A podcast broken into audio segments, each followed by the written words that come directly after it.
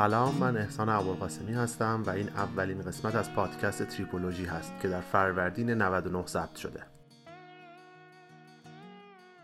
پادکست تریپولوژی پادکستی که در هر اپیزود اون سعی می‌کنه تجربیات، خاطرات و تکنیک های مورد نیاز برای برنامه ریزی سفر، گردشگری و کمپ رو با شما به اشتراک بگذاره. یکم موزیک مرتبط با حس و حال اون لحظه رو با هم گوش میدیم و در موردش صحبت می‌کنیم.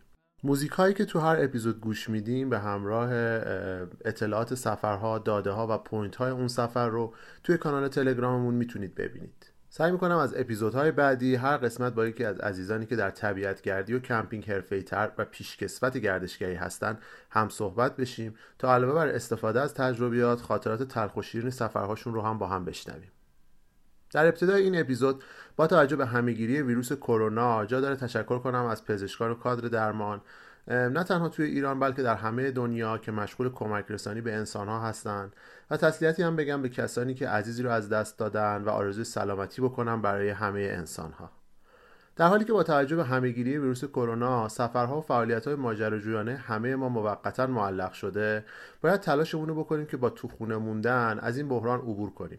و البته یادمون نره که الان بهترین زمان هست برای برنامه ریزی و رویا پردازی برای مقاصد و سفرهای آیندهمون. آرش آروین که یکی از فعالان گردشگری کمپ تو ایرانه حرف جالبی می‌زنه که برای خود من نقطه شروع یکی از سفرهام بوده.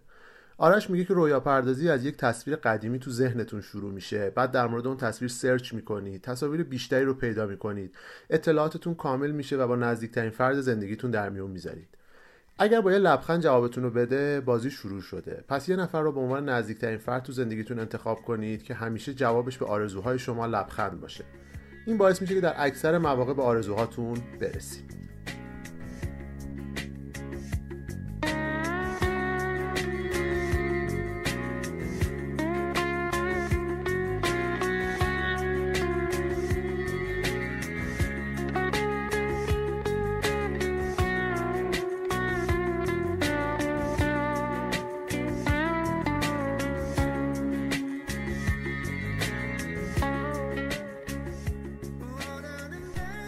تابستون 98 بود که برای اولین بار فکر رسیدن به یکی از آرزوها و سوالات همیشگی دوران کودکی و نوجوانیم به سرم زد و اونم رفتن به یکی از شمالی ترین نقاط اروپا و تماشای شفقهای قطبی بود. این ایده رو با همسرم نسرین در میون گذاشتم و مسلما ریاکشنش هم همون لبخند بود. شروع به برنامه ریزی کردیم. اولین قدم اخذ ویزا بود. چون برای این سفر حدود 15 روز وقت داشتیم تصمیم گرفتیم که علاوه بر خود نروژ چند تا مقصد دیگه هم تو مسیرمون ببینیم. معمولا ویزاهای ما همیشه از فرانسه بوده. تصمیم گرفتیم سفرمون رو از فرانسه شروع کنیم. من خودم معتقدم که اگه ورود شما به فضای شینگن از کشوری باشه که ویزاتون رو از اون گرفتین مسلما تو سفرهای بعدی پروسه صدور ویزا برای شما خیلی راحت تر میشه و می‌تونید از شرایط بهتری برای گرفتن ویزا استفاده کنید. برای همین من همیشه سعی می‌کنم با توجه به حساسیت های پاسپورت ایرانی این مسائل رو رعایت کنم تا تو سفرهای بعدیم به مشکل نخورم. حالا من اینجا خیلی نمی‌خوام راجع به اخذ ویزا و شرایط برنامه‌ریزی سفر و گرفتن ویزا برای اروپا صحبت بکنم. حتما خیلی از شما دوستان این کار رو انجام دادید قبلا و تو اپیزودهای بعدی. اگر نیاز بشه حتما با کسایی که تخصص بیشتری تو این زمینه دارن صحبت می‌کنیم. شروع سفرمون از فرانسه بود و مقصدمون هم شهر ترومزو کشور نروژ که یکی از شمالی ترین نقاط اروپا است و همچنین یکی از بهترین و در دسترس ترین نقاط برای تماشای شفقهای قطبیه. فاصله حدودی که باید می‌رفتیم از پاریس تا ترومزو حدود 3600 کیلومتر بود که برای یه سفر 15 روزه نسبتا مسافت زیادیه. من اکثر برنامه‌ریزی های سفرم رو به اروپا یا کشورهای دیگه از طریق وبسایت و اپ میشلن انجام میدم. پیشنهاد می‌کنم حتما یه سر به این سایت بزنید. مقصد سفرتون شهرهایی که می‌خواین تو مسیر ببینین. صرفه اقتصادی سفر از نظر اینکه مثلا می‌خواین یه مسیر ارزون داشته باشید عوارض کمتری توی اتوبان ها پرداخت کنید یا یه مسیر سریع و جذاب داشته باشید مسیر ناشناخته و ماجراجویی داشته باشید. توی مسیرتون قسمت های دریایی رو داشته باشید که با ferry برید یا اینکه کلا مسیرتون زمینی باشه. همه اینا رو توش مشخص می‌کنید. خودش محاسبه می‌کنه بهترین مسیر رو بهتون پیشنهاد می‌کنه. حتی می‌تونید خودرویی که برای رانندگی توی این مسیر انتخاب کردین رو بهش معرفی بکنید. میزان مصرف بنزینتون و مبلغ اون رو براتون محاسبه می‌کنه به صورت حدودی. که خب بتونید برنامه‌ریزی مالی داشته باشید روی سفرتون. قابلیت جی پی اس داره یعنی شما موقع رانندگی می‌تونید از خود همین نرم افزار به عنوان جی پی اس استفاده کنید. این شما رو یه پله جلو میندازه چون موقع book کردن ماشین اگر بخواید جی پی اس به ماشین اضافه بشه خب یه هزینه رو مجددا باید اضافه پرداخت بکنید ولی با کمک این نرم افزار می‌تونید توی اون مسیر مسیریابیتون رو هم به خوبی انجام بدید. چون رانندگی توی این 3600 کیلومتر خیلی خسته کننده مسلما بود ما تصمیم گرفتیم که کل مسیر رو با ماشین نریم. یه قسمتهایی رو با قطار و هواپیما و کشتی بریم و قسمت آخر سفرمون از جنوب تا شمال نروژ رو که در واقع بخش ناشناخته تری برای ما بود اون قسمت رو با ماشین بریم. حالا قسمت فرانسه رو من توی این اپیزود خیلی راجبش توضیح نمیدم چون که خودش نیازمند یه اپیزود کامل هست و ما هم توی این سفر صرفا ورودمون به فرانسه بود و از فرانسه رد شدیم. حالا توی اپیزودهای بعدی حتما مفصل راجع به فرانسه و بلژیک صحبت می‌کنیم.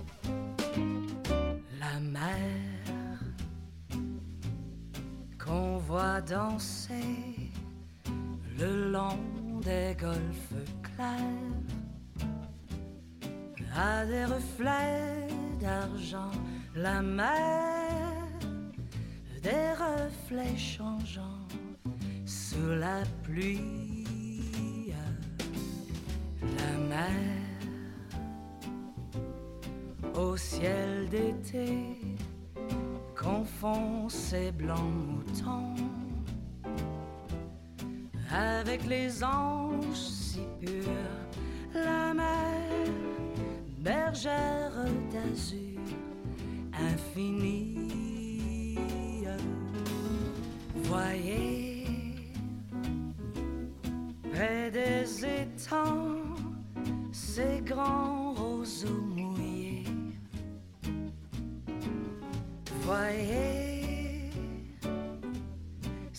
Oiseaux blancs et.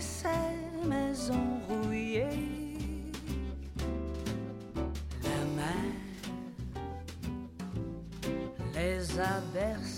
خب ما بعد از رسیدن به پاریس بلافاصله سفرمون رو با قطار از ایستگاه شرق پاریس با خطوط تلیس به سمت هلند شروع کردیم اینجا یه اپ خیلی خوب به نام اومیو رو بهتون معرفی می‌کنم که معمولا برای گرفتن بلیت و مقایسه قیمت ها از این اپ استفاده می‌کنم. می‌تونید توی اون هر مقصدی در اروپا قطار هواپیما یا اتوبوس مبلغ بلیت ها کلاس اونها ساعت رفت و برگشت connection اشون و خیلی چیزهای دیگر رو چک بکنید. امکان مقایسه خیلی خوبی داره. تقریبا تمام خطوط هواپیمایی و قطار و اتوبوس اروپا رو داره. می‌تونید با توجه به تایمتون و اون مبلغی که می‌خواین هزینه بکنین بهترین گزینه رو انتخاب بکنید. اولین و مهمترین هدف ما از سفر به هلند و اینکه می‌خواستیم تو هلند هم توقف داشته باشیم این بود که می‌خواستیم خیتورن یا گیتورن رو ببینیم که این ایده هم باز از یه عکس شروع شد که توی اینستاگرام دیده بودیم. برای صرفه جویی توی زمانمون و همین که می‌خواستیم یه شهر دیگه به نام رورموند رو هم ببینیم با قطار مستقیم از پاریس به رورموند رفتیم. البته چون بهترین بلیتی که تونسته بودیم پیدا بکنیم از پاریس به دوسلدورف بود. به ناچار اول به دوسلدورف رفتیم و از دوسلدورف با یه فاصله حدود 20 دقیقه‌ای به رورموند رسیدیم.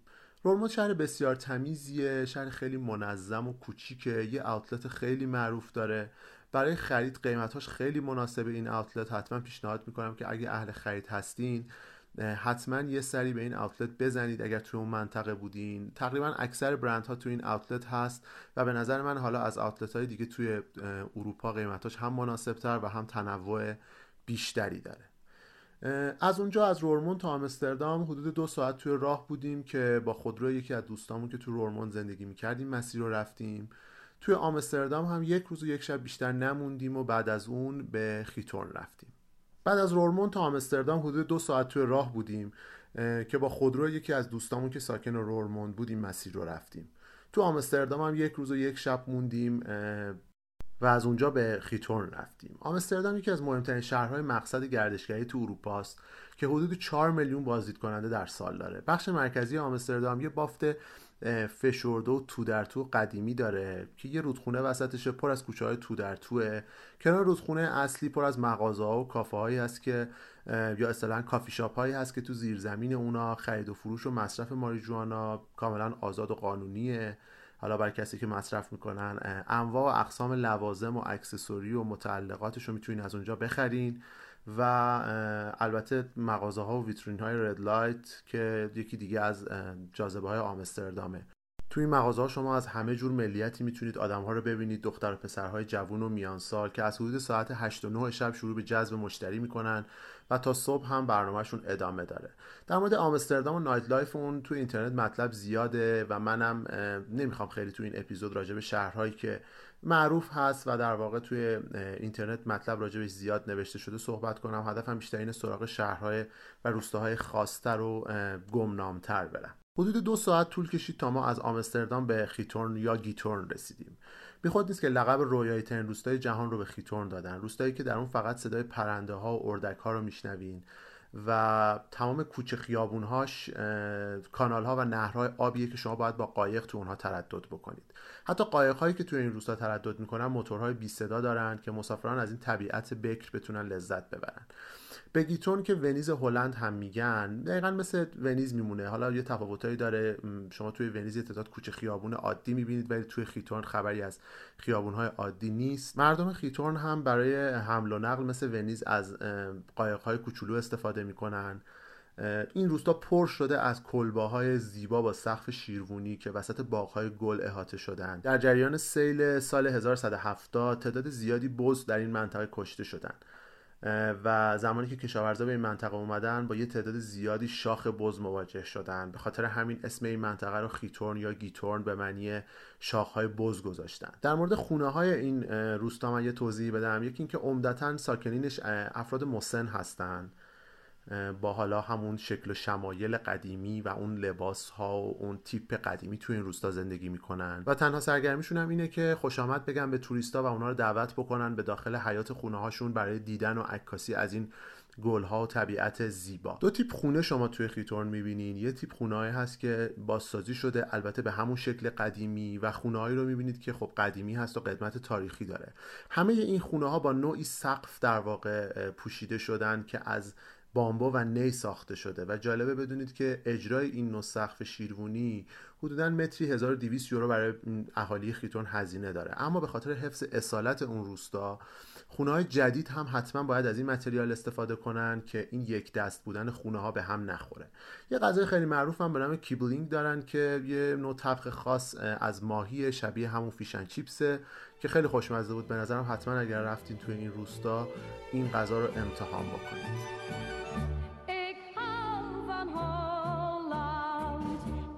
Aan de Zuiderzee. Een stukje Holland ik in mijn hart steeds mee. Daar waar die molens draaien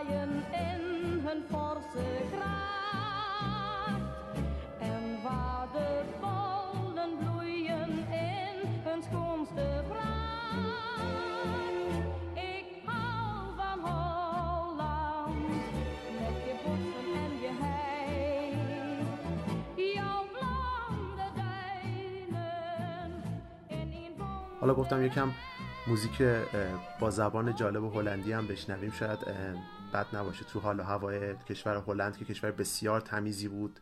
خب ما قبلا کشورهای من خود من قبلا کشورهای زیادی رو دیده بودم. به نظرم یکی از تمیزترین با فرهنگترین و بهترین مردم رو هلند داره. شهر کشور بسیار تمیزیه. این شهرهایی که ما رفتیم حداقل شهرهایی بود که بسیار تمیز بود منظم بود. یکم زبانشون زبان عجیب و سختیه. ولی من خیلی دوست داشتم این کشور رو و حالا حتما پیشنهاد می‌کنم که توی مقصدهای آیندهتون قرار بدین. مقصد بعدی ما آلمان بود. آلمانی که همیشه برای من یادآور سه تا موضوع بود تکنولوژی موزیک و جنگ جهانی. می‌خواستم برنامه رو جون تنظیم کنم که بتونم تو این سفر کوتاه به یه شهری برم که هر سه تا هدفم رو ببینم. مطمئنا یکی از قطبای تکنولوژی و خودروسازی آلمان شهر اشتوتگارته. اما متاسفانه این شهر چون جنوبش غربی آلمان قرار داره نمی‌تونست مقصد مناسبی برای ما باشه. چون برای رسیدن به اون باید هزینه و زمان زیادی رو صرف می‌کردیم. بنابراین تصمیم گرفتیم که برلین رو انتخاب کنیم چون در انتهای مسیر ما به سمت نروژ بود. ساعت حدود هشت شب بود که به برلین رسیدیم. هوای ابری رطوبت زیاد بارون شدید شبیه آب و هوای شمال خودمون توی فروردین ماه بود. تو اون ساعت برلین نسبتا شهری خلوت و تمیز و البته مرموز بود. خوشبختانه همزمان با سفر ما به برلین یکی از معروفترین فستیوال های موسیقی زیرزمینی به نام برنیل اتونال توی برلین در حال برگزاری بود که ما شب اول تا حدود چهار صبح تو اون فستیوال بودیم.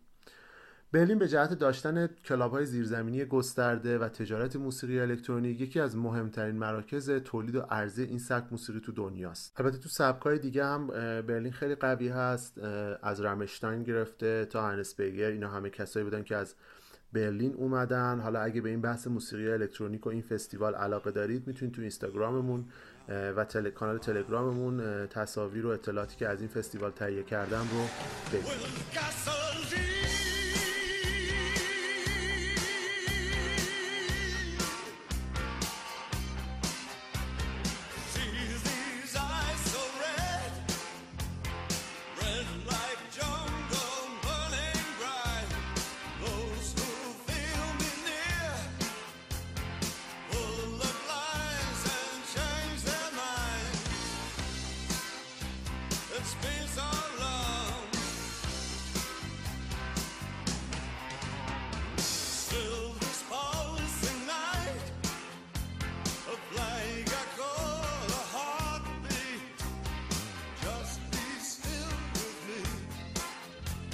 I wouldn't.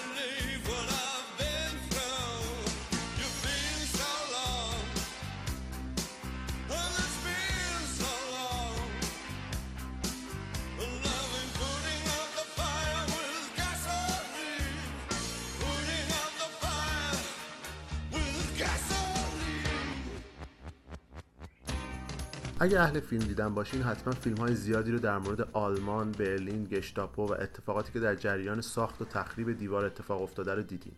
فیلم های مثل داونفال و اتمیک بلاندی که به نظرم یکی از بهترین توصیفات رو از برلین دارن. من خودم به شخص علاقه زیادی به موسیقی دهه 80 دارم شروع اشتیاقی که جوانها تو اون دوره داشتن و همچنین ورود تکنولوژی و تجهیزات جدید به تولید موسیقی باعث شده که تاثیر بسزایی رو تغییر سلیقه دنیا در زمینه موسیقی بذاره. خب برگردیم سراغ برلین و آلمان نازی. دیدن دیوار برلین همونقدر جذاب بود که دردآور.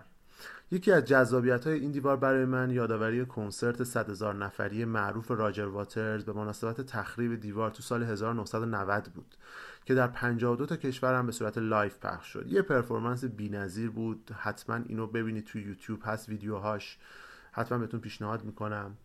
خود دیوار برلین تو سال 1961 با طول 155 کیلومتر و ارتفاع 4 متر ساخته شده. البته اختلاف نظر زیادی راجع به طول این دیوار هست اما محتمل ترینش همون 155 کیلومتریه که توی ویکیپدیا هم ثبت شده. این دیوار برلین رو به دو قسمت شرقی و غربی تقسیم می‌کنه. اصلی ترین نماد جنگ سرده که بعضیا بهش لقب پرده آهنین رو داده بودن. بلوک شرقی توسط اتحاد جماهیر شوروی اداره می‌شد و بلوک غربی هم طبیعتا توسط جمهوری دموکراتیک آلمان. یه سری checkpoint بین دو تا آلمان روی این دیوار وجود داره که محل رفت و آمد بین دو قسمت بوده. خود این checkpoint ها داستان های عجیب غریب زیادی داره. جاسوسایی که تو سمت دیگه دیوار گیر افتاده بودن و باید به کشورشون برمیگشتن یا خانواده هایی که تعدادی از عزیزاشون تو سمت دیگه بودن و باید برمیگشتن به این سمت. یه تعداد تونل زیرزمینی ساخته شده بوده زیر دیوار که در واقع با یک سختی زیادی مردم و حالا کسایی که می‌خواستن از این تونل ها رد بشن بین دو تا دیوار جابجا می‌شدن. یکی از معروف ترین checkpoint ها Checkpoint Charlie ه که هنوزم به همون شکل قدیمش حفظ شده با سربازای آلمانی کیسه های شن ماشین های قدیمی که یکی از نقاط دیدنی برلینه. حتما بهتون پیشنهاد می‌کنم اگر رفتین برلین این Checkpoint Charlie رو توی اولویت هاتون قرار بدید برای دیدن. تو این 27 سال تا زمان تخریب اتفاقات زیادی در مورد این دیوار افتاده که حالا خیلی توی این پادکست تو این زمان و فضا نمی‌تونیم راجع صحبت بکنیم. حتما دوستانی که پادکست های تاریخی کار می‌کنن به این موضوع پرداختن. بالاخره تو سال 1989 دیوار خراب میشه و در سال 1990 هم دوتا آلمان به هم ملحق میشن. قسمتی که ما برای دیدن رفته بودیم کنار مقر اصلی گشتاپو بود جایی که هنوز گلوله ها و خمپاره ها رو در و دیوار فراوون دیده می‌شد. قرار گرفتن تو اون فضا و تو اون ساختمون حس و حال عجیبی داشت. اینکه بدونی سالها قبل تو این مکان چه تعداد انسان کشته و اسیر و شکنجه شدن و تلاش کردن برای برقراری آزادی و برابری که شاید تا این لحظه هنوز محقق نشده و امیدواریم که این اتفاق بیفته.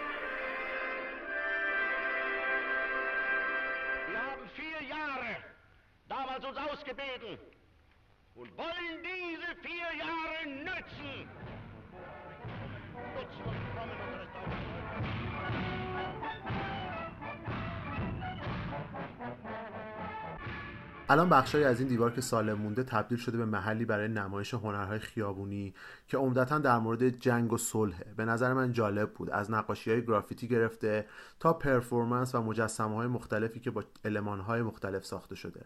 مثلا یه دونش که خیلی برای من جالب بود یه مجسمه صلح بود که با آدامس های جویده شده روی دیوار ساخته شده بود. حتما اینم بهتون پیشنهاد می‌کنم که ببینید تو قسمت های مختلف شهر پراکنده است. جذابیت های دیگه هم برلین داره مثل همون برج تلویزیونی معروفش اون گیت معروف که حالا توضیحات و عکسای بیشترش تو اینستاگرام براتون حتما می‌ذارم. مقصد بعدی ما شهرش جچن یا اشجچن لهستان بود. تلفظ خیلی سختی داره. آخرم من فکر کنم ما نتونستیم تلفظ درستش رو یاد بگیریم. این شهر با برلین حدود دو ساعت فاصله داره. از اونجا تونسته بودیم یه پرواز مستقیم و مناسب رو پیدا بکنیم به استونگر نروژ. در جنوب نروژ که شروع قسمت فاینال سفر ما بود. قسمت توریستی شهر شبیه مسکو و کرملین بود. خونه هایی که احساس می‌کردی این خونه ها رو با خامه درست کردن. خیلی رنگ و رنگ بود رنگ های قشنگی داشت اما قسمت اداریش خیلی متفاوت بود. مخوف بود یاد فیلم چرنوبیل افتادم مردم عبوس و بد اخلاق عمدتا سیگاری آپارتمان های سازمانی بلند پنجره های کوچیک بالکن های پر از لباس های آویزون شده. خیلی قسمت توریستیش با قسمت در واقع شهری و سازمانیش خیلی متفاوت بود. یه چند ساعتی رو توی اون شهر بودیم تا موقع پروازمون بشه. شهر بسیار ارزونی بود. یه مقدار خرید کردیم چون داشتیم به گرونترین کشور اروپا نروژ وارد می شدیم